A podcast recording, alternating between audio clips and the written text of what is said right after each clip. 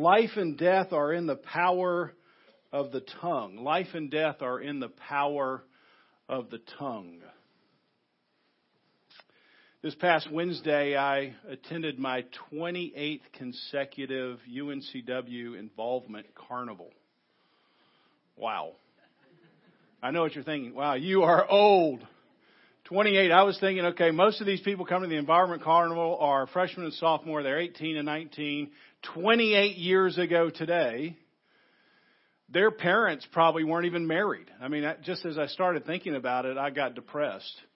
Um, but it's a place where, you know, on campus, if you're a campus organization, if you're a, a local business, a church, you come by and you give away free cups or pens or candy and you're trying to capture the attention of the students. And so as, as I was making my way to the Christ Community Church table, I passed some kind of, you know, boutique type place. And I don't really remember the name of the place, but I think it was something like Salon and Swag. So it had some Skittles, and I thought, yep, gonna need some of those. And so, with my cat like moves, I came up to get a little bag of Skittles. And there's a couple of attractive 20 something year old girls sitting behind the table. And although I did not look like their target customer, I, uh, they nicely asked as I took the Skittles, would you like a coupon? And I replied, thanks, but I'm way past my prime. And they had a look like, yes, you're right. yep. Of course, they didn't say that. But as I walked away, this is what they did say. Kind of weakly, I might say. Uh, no, you're not. We can help. now, so were those words of life or were those words of death? Now, I think they meant them for life, but it felt like a sword in my back, like, no, you're really, sir, you're too far beyond help. We're not sure why you're here. Uh, but anyway, so we're talking about words. Words get spoken. They have power. They have meaning. And I'm going to just read uh, maybe 10 or so different proverbs. And it's probably not, it's not going to be helpful for you to follow along other than just to listen closely. And then we'll, we'll return to several, one of, several of these during the sermon. So let's think about it as I speak God's word and then we'll take a, a few minutes to reflect on this. Proverbs 12:18 There is one whose rash words are like a sword thrust, but the tongue of the wise brings healing. Proverbs 18:21 The tongue has the power of life and death, and those who love it will eat its fruit. Whoever gives an honest answer kisses the lips for lack of wood, the fire goes out, and where there is no whisperer or gossiper, quarreling ceases. A fool gives full vent to his anger. Proverbs 29:11. Proverbs 10:19 When words are many, transgression is not lacking, but whoever restrains his lips is wise. 13:3 Whoever guards his mouth preserves his life. 17:27 Whoever restrains his words has knowledge. Even a fool who keeps silent is considered wise. When he closes his lips, he is deemed intelligent. Proverbs 15:23 To make an apt or a fit or a timely answer is a joy to a man, and a word in season, how good it is. A word aptly spoken is like apples of gold in settings of silver. Proverbs 15:28 The heart of the righteous ponders how to answer. Let's take a moment to reflect on, think about God's word. Every every culture has its own book of proverbs. Every culture has these one sentence statements that pretty much everybody in the culture knows as little pieces of wisdom that get spit out from time to time. In our culture, in America, we have them. You can't judge a book by its cover. No, you can't. You can't just say uh, everything I see about you is external. So much of who you are is is internal. If at first you don't succeed, what are you supposed to do? Got to try, try again. Sticks and stones may break my bones, but what? Now that's a lie. That's a lie. We all we all know it's a lie because when do you employ this little phrase? Right after you've been hurt by someone's words. You don't just randomly say it in the grocery store. Somebody says something to you, you get hurt by it, so their words actually did have power to hurt you, but you've got to spit something out. It's kind of like a, a, a shield or a piece of armor that you pull out. Sticks and stones may break my bones, but words will never hurt me. Proverbs 18:21 Life and death are in the power of the tongue. So Proverbs in the Bible tells us that words have power. They have they have tremendous power to heal or to harm, for life or for death. And of course, we all know this experientially. We all have a, a little lockbox in our soul that's got little phrases of words that we'll hold on to the rest of our lives. Words that we received, maybe words that you delivered that were words of life or maybe words of death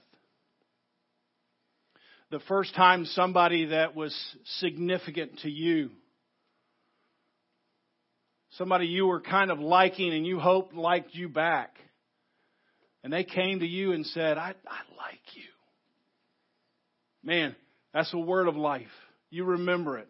It's like a, it, it opened up your heart. It just expanded your, your whole life when, when a parent looks at you and says, You're so precious to me, that's, those are words that give life to a soul of a child. If you have a teacher, if you have a coach, if you have a mentor, and they come up and single you out and say, Great job! You're, you're making incredible improvements. We're so glad you're part of the team. That just, you just grow inside because those are words that you remember. You write them down. You have them in this little box in your soul because they're, they're words of life. They have power. And they have power long after they're spoken. They have power at the moment, but, but again, you have a little lockbox of words that you remember. And they continue to give you fuel in some way. They expand your heart. They expand your imagination. They, they cause your soul to open up like a flower.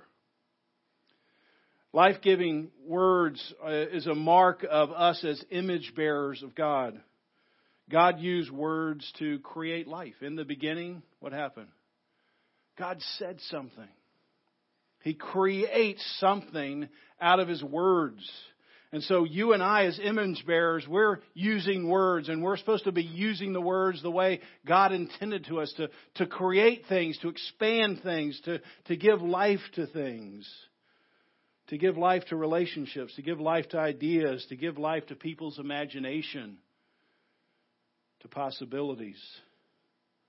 One personal example when we started Christ Community Church 15 years ago,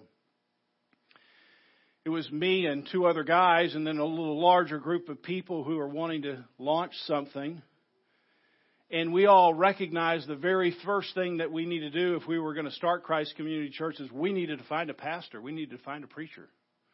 At that point, I was just a spokesperson.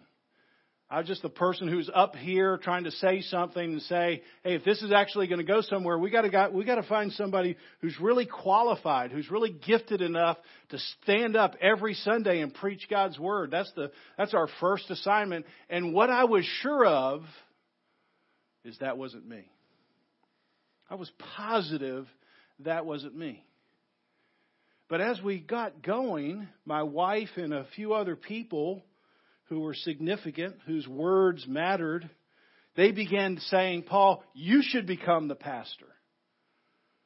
And their, their words gave life to this reality. You might say their words expanded my imagination. I just couldn't see myself in that place. And it wasn't until somebody gave words to something that I couldn't see that they, you could say they gave birth to me being a pastor. Your words have so much power. You can speak them into the life of a person and give them imagination, give them a possibility, give them a hope that they can't see for themselves right now. And so words have power. They have power for life, and unfortunately, they have the power for death. Now, we're going to look at this proverb a little more closely, but 12, 18, rash words or reckless words words that you don't think too much about are like sword thrusts. What a what an image. Because of sin, we're all very familiar with how words destroy. We we can easily recall words that we've said that have destroyed.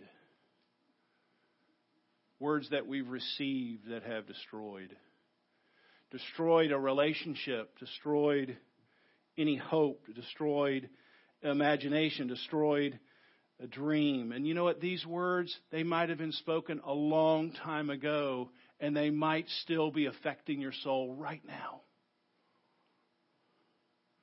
I was listening to a podcast about a pastor who spent uh, his whole church career going from church to church every about four or five years, and every place he went, he had a major building campaign. And after the third or fourth round, somebody said, Hey, why are you doing this? My dad said I'd never be good enough. And so I've got to put something on the planet. I've got to show something so I can prove to my dad who's dead that I'm good enough. You see, words have power. Words have control. Words open things and, and close things. Some here are sitting, some here this morning are sitting here and they can remember angry, destructive words they heard as a child from their parents. That's why in James chapter 3, he says this How great a forest is set ablaze by a small spark, and the tongue is a fire, and it can set on fire the entire course of a life. Do you hear what he's saying? Do you, you hear the power of what he's saying? Your words can, can burn up a whole life, can burn up a whole generation. They, or they could give life to a whole generation. They could give life to a whole nation. When Martin Luther King stood on the steps and says, I have a dream, he started giving life to something that people couldn't see. They couldn't imagine. Words have power better proverb would might be sticks and stones may break my bones, but words can completely destroy me. So I've titled this series in Proverbs Skills for Living. And the one skill that's addressed in the book of Proverbs above every other skill is how to use your tongue. So wisdom is talked about more than any other topic. But in terms of just a skill, how do you live this life well? You got to learn how to control your tongue. There are over 90 proverbs that deal with how we speak or what we say. And so when I started out this sermon, I had pretty ambitious goals. I was going to cover words of deception versus words of truth. That was going to be one of my points. And I was going to think about Proverbs 24, 26. Whoever gives an honest answer kisses the lips. So how important it is as a family, how important it is as a community, how, is, how important it is in a relationship to really say things honestly and not use deception in any way. That was going to be a great point. Another point was going to be words of gossip versus no words at all. Proverbs 26:20 for lack of wood, the fire goes out, and where there is no gossip, no whisperer, quarreling seeks. What ceases. That, that's so helpful in a community like a church. If the whispers would just go out, would just stop talking, lots of quarrels would cease. That was going to be a great point. And I had several other great points. I want you to know I had several of them. But each one of these points turned into a sermon. And I thought you didn't come to hear four or five sermons today. You have the capacity to hear one. So I wanted to contrast just one thing this morning. And the reason I chose this one thing is I think it's like the first domino. If you can get this one down, a lot of the other things I might have talked about will fall in line. And so what I really want to focus on is rash words versus restrained words or reckless words versus restrained words. Proverbs 12:18. There is one whose rash words are like sword thrusts. But the tongue of the wise brings healing. So we look at this and say, I want to have the tongue of the wise. I want to be somebody who's bringing healing, bringing life. I don't want to have reckless and rash words and pull it out like a sword and, and cut people in half. And these rash words, you unfortunately you're so familiar with them. I know you are just because of, of the sin in our hearts. They they usually pour out very rapidly. They they completely bypass the let me think about it filter in our head. You know that filter that everything's supposed to pass through, but somehow in rashness or recklessness, you know, you just go right past that filter Everybody's been on the giving or receiving end of this sword. And, you may you may try to pull that sword out quickly by saying, Oh, I didn't mean to say that. Or I'm sorry I said that. But you know what? When you pull out that sword, guess what the other person's left with? A big wound. Doesn't matter how fast you pull it out, they've got something to recover from because of your rashness. Words have power. When I was on my vacation, I told you this uh, last week, I, I'm not very pastoral on my vacation. I try to get away from people. I don't want to have any conversations. I want to make no decisions other than like when do I go to bed, what do I eat. That's it. This is that's a vacation for Paul Phillips. So I'm in this sort of full decompression mode and I'm sitting poolside in this little mountain area. It's really cool. I'm tucked away in the corner of the pool, reading, just trying to be by myself, and a family of five or six strolls up and they choose the umbrella nearest me. Mom, a dad, a couple of younger kids, I think. I wasn't really paying too much attention, but I, but I, what I did notice is that the two that were left underneath this umbrella were the two teenagers I think probably a 14 or so year old girl and an older brother. It might have been 17 or 18. The mom and dad and a couple of younger kids go get in the pool, and once the dad is out of earshot, this is what I hear. The girl says, Dad won't talk to me. Okay, so now if you could slow this down and just insert a little commentary. Dad won't talk to me commentary. I'm hoping my brother will. Dad won't talk to me. Dad's always with her. Uh, okay. We have a problem. Her now is not the mom. She cheated on her own husband and destroyed our family in the process. So I'm sitting there going, this, we got a five alarm fire here. I will never accept her. Here's a, here's a 14 year old girl hoping her brother will listen. She's in nine kinds of pain. And before she could finish, the brother decides to interrupt and offer some wisdom. You feeling good about this? Yeah, don't. First statement from the boy, like a sword. Do you think I care how you feel? Oh. She's his girlfriend, and it's time for you to get it, grow up and get over it. You, don't, you feel that, don't you? That, that's like a sword. It didn't even happen to you. You feel that pain from those rash and reckless words. She spent the rest of the day by herself on the other side of the pool, pretending to read a book with headphones in. Never came back to that spot the whole time I was there. And she's just emotionally bleeding to death. She's got a sword stuck in her chest. When she walked away, I was thinking of some words I'd like to deliver to the teenage boy. But they weren't words of life.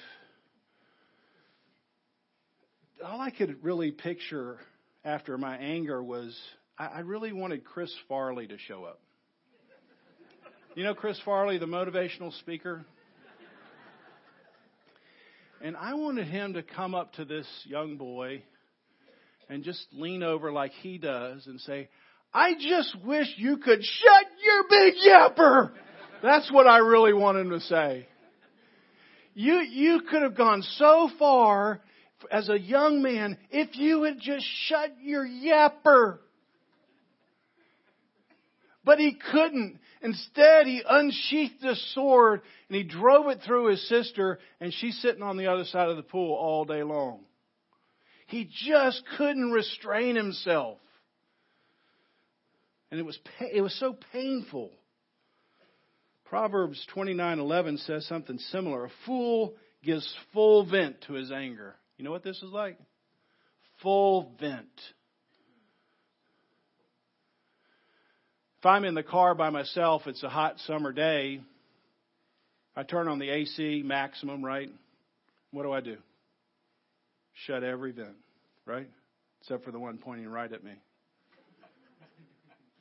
So back, I'm, I'm, I'm not driving while I'm doing this, but behind me, vents down, side, all vents down. One vent on Paul Phillips. Full vent, and it's full vent. If you get my car, I do open the vents for you, but I'm by myself, it's full vent. And this happens, this picture happens with emotionally immature people as well. They get angry and they shut every other vent. Patience, perspective, mercy, grace, and the only thing that comes out is a full vent of anger.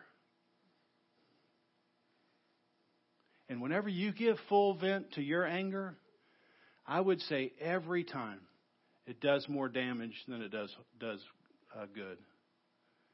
And you're a fool. This this young man, he was a fool. But look, I knew he was in nine kinds of pain, right? I mean, he didn't say this out of nothing.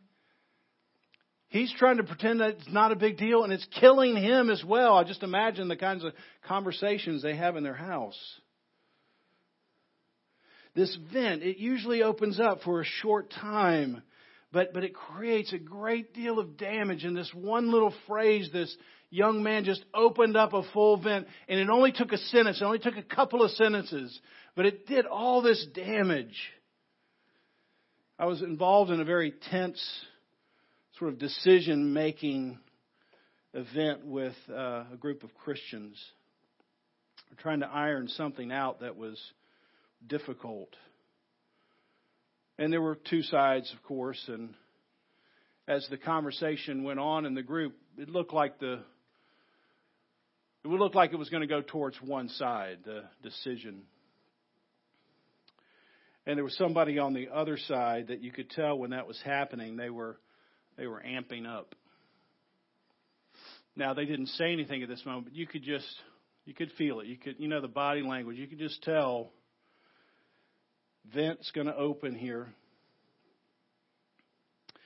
And so when it came their turn to speak, it was a full vent of anger. And like a, a Roman candle, might have lasted 60 seconds. They just shot off words of death into this conversation. Now, when they stopped, there was a little moment of silence, a kind of collection of your thoughts. Everybody's kind of looking around. And I think they thought, I think I've said something a little over the top. And their comment was, let's not focus on my words, but on the real problem. Do You think that was possible at that point? Uh, no. No. See, now we have two problems. We have the problem that we're here for, and we have you. You're a problem. And so that made the conversation even more fun. so if we give full vent, if we if we don't if we're not emotionally in control, we're going to end up with with more problems. So how can we get help? That's really where I want to turn to now. And look, there's so many, so much here. I'm going to limit myself to three things, and I put them in a little word uh, piece that uh, hopefully you can remember. RAP. R A P. I'm not going to rap for you this morning, but maybe this helps. Rap. You're going to restrain. Proverbs 10:19. When words are many, guess what? Sin is not lacking. But whoever restrains his lips is wise. So restrain your lips. That's the first thing. Restrain your lips. Just say that with me. Restrain your lips. Now, it's not good to say it to your neighbor because you might say it with a little anger. So I don't want to say that. Just say it to yourself. Restrain your lips. Do you, did you know? You don't have to say everything that comes into your mind. Did you know that? This might be a you know, newsflash for some of us. Even if it's right, even if it's right, you don't have to say everything that comes into your mind. I think I used this, but maybe maybe I've said it so many times I can't remember how I used it in a sermon. I couldn't find it, so I'm using it again. Dallas Willard, a Christian writer and philosopher, uh, towards uh, reading this in a book, towards the end of one of his classes, a student raised an objection that was insulting towards Dallas, and, and it was wrong. Instead of Dallas correcting him, he gently said, Hey, this would be a good place to end the class for the day. Afterwards, I asked Dallas, Why did you let him get away with that? Dallas's reply, I'll never forget it. I was practicing the discipline of not having to have the last word. See, I was right. I could have put the person in their place, but I have to practice restraint. I don't have to practice restraint when I don't know what to say because I just don't say anything. But I've got to practice when something's really on the line. I'm right, they're wrong. I've just got to practice. I got to practice so when something comes in that I really should be restrained about, I practice some. I'm getting used to knowing I just don't have to say everything, and maybe I don't have to say everything even if it's right. You have to practice. Proverbs 13:3 Whoever guards his mouth preserves his life. And this should be a memory verse for many, especially this young man at the pool. Whoever restrains his words has knowledge. Even a fool who keeps silent is considered wise. See, there's a 50 50 chance you're smart if you don't say anything. But there's no reason to open up your mouth and remove all doubt that you're not smart. So just even a fool, if you just nod your head and say, that sounds right to me, move on. If you're a teenage boy here and you have a sister, you probably should never give advice.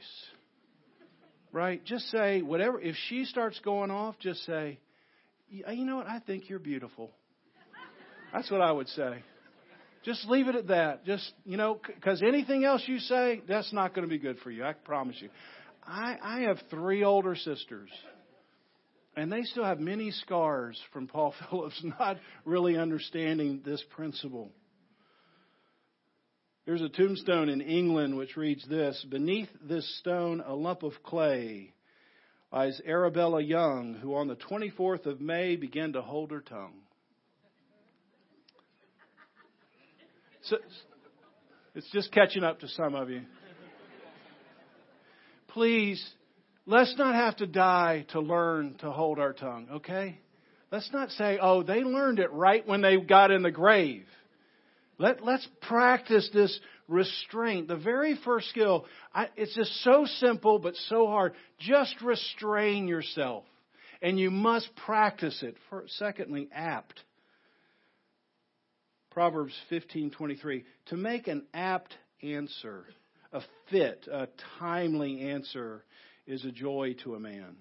A word in season. You hear that? Not every word is in the right season. How good it is. Proverbs 25:11 a word aptly or fitly spoken is like apples of gold in settings of silver. So, so Solomon is telling us that, that, that you got to be aware of timing. You can't just be aware of if what I'm going to say is true or not. You've got to think, okay, I want to make sure it's true. But is it the right time? Are they ready to hear what I'm talking about right now? Now, this is this got to happen a lot in families. Because you can just say, I, you know what, I don't think they're ready to listen right now, and you've got to give some space for that. Even if it's right, you just may need some, you may need some space because it's not the right timing. And as I thought about this, this reminded me a lot about the Sermon on the Mount when Jesus says, don't throw your pearls before pigs. You remember that? Now, when Jesus says, don't throw your pearls before pigs, who is he admonishing? He's not admonishing the pigs. He's saying, don't be a fool. Why would you throw pearls into a pigsty? That's just going to make the pig angry. They think you're giving them something worthwhile. It's not worthwhile. They get angry and they attack you. That's the idea. So Jesus is saying you've got to give a timely word. Even if you have a pearl, you've got to give it at the right time to somebody who's ready to receive it. There are people who don't want to hear the truth. You may have a family member or friend.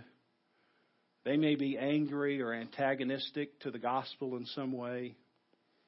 And it's your responsibility to know when to step back. When's, when's the right way to say something? How do I put it in the way that they can hear it? That's your responsibility. That's my responsibility. We have to be apt. We have to be timely with our words. R A P, ponder. Proverbs 15:28 The heart of the righteous ponders how to answer. Ponders, studies, weighs, meditates. Pretty much opposite of everything that happens on Twitter. You you ponder, you study, you're weighing, you're you're meditating on what you say. It's it's like a cushion between what you hear and what you say. And I'm wondering how much cushion you have between what you hear and what you say. So I have a little Carolina skiff, and when I pull it up to a dock, what do I do? I put two things out. They're called fenders, right? Why do I put these fenders out? Well, I don't want my boat rubbing up against my dock. Might run a hole, rub a hole in my boat if it just sits there and bounces up and down. And I wonder how many of you are rubbing holes in relationships? Because you don't have any space between what you hear and what you say. When you hear it, you just say it. And I promise you, if you do that too many times, you're going to start rubbing a hole. You're going to sink a relationship. Even if you're right all the time, which you aren't, but even if you were, you got to ponder, you got to think, you got to give space to is this the right time? Is this the right thing I want to say? I've got to I've got to ponder that. I've got to restrain, I've got to give a right timing on my response. Is it apt? I've got to ponder, I've got to think about that. Those are wrap. You can just you get into a conversation, just ask yourself, just go through that little three line uh, um, exercise to see where you are. As I thought about trying to conclude this, I don't want to say wrap this up. you, I thought, well, you might be sitting here thinking, well, this is helpful, and I definitely need these skills, but I've delivered a lot of death words. And even though I can deliver less of them going forward, got a lot of wounds in the past that I've delivered to somebody. I've been reckless rather than restrained. I've given full vent so many times I can't know where to start. And as I thought about this, this is where the gospel is so helpful. He made him who had no sin to be sin. Why? This is the gospel. Why? You get the righteousness of Christ. Incredible. The man who controlled his tongue to perfection, you get it. I really want you to understand that the gospel isn't coming to church and learning some tips on how to live. That's not helpful if you don't know the gospel. The gospel is all of your terrible words against God, against other people, against yourself, are paid for in full. And you get His righteousness. So you have to understand that. You have to trust in that. And then once you do, then you have fuel. You have a way to move forward to say, I do want to do better, but I'm not doing better to get something. I'm doing better because I've been given something of great value. And finally, I was thinking of the very first line in Jesus' very first sermon at the synagogue. The Spirit of the Lord, he's quoting Isaiah, the Spirit of the Lord is on me because the Lord has anointed me to proclaim good news to the poor and sent me to what? You know what it says? Bind up the brokenhearted. You may be sitting here and saying, Paul, all I can think now about words that have hurt my soul. And the way to get healing is to meet the healer who starts binding up your broken heart. One, by helping you see yourself and your need for the gospel. Then you can move out in a healthier way towards forgiveness because He's bound up your broken heart. Let's pray together. Lord, so much um, information here. It's hard to, can get, be overwhelming. And so my prayer is for your people here to hear your word for them today. It could just been one phrase, one proverb, one one thing they need. Would they first remember the gospel? And let that fuel them as they move forward. But Lord, help us, please, to, to, to restrain, to, to when we speak, that it's, it's apt, it fits for the time. We, think through what we're going to say so that we leave this place. And as we spread out across Wilmington, we're, we're delivering words of life and not words of death. We pray this in Jesus' name. Amen.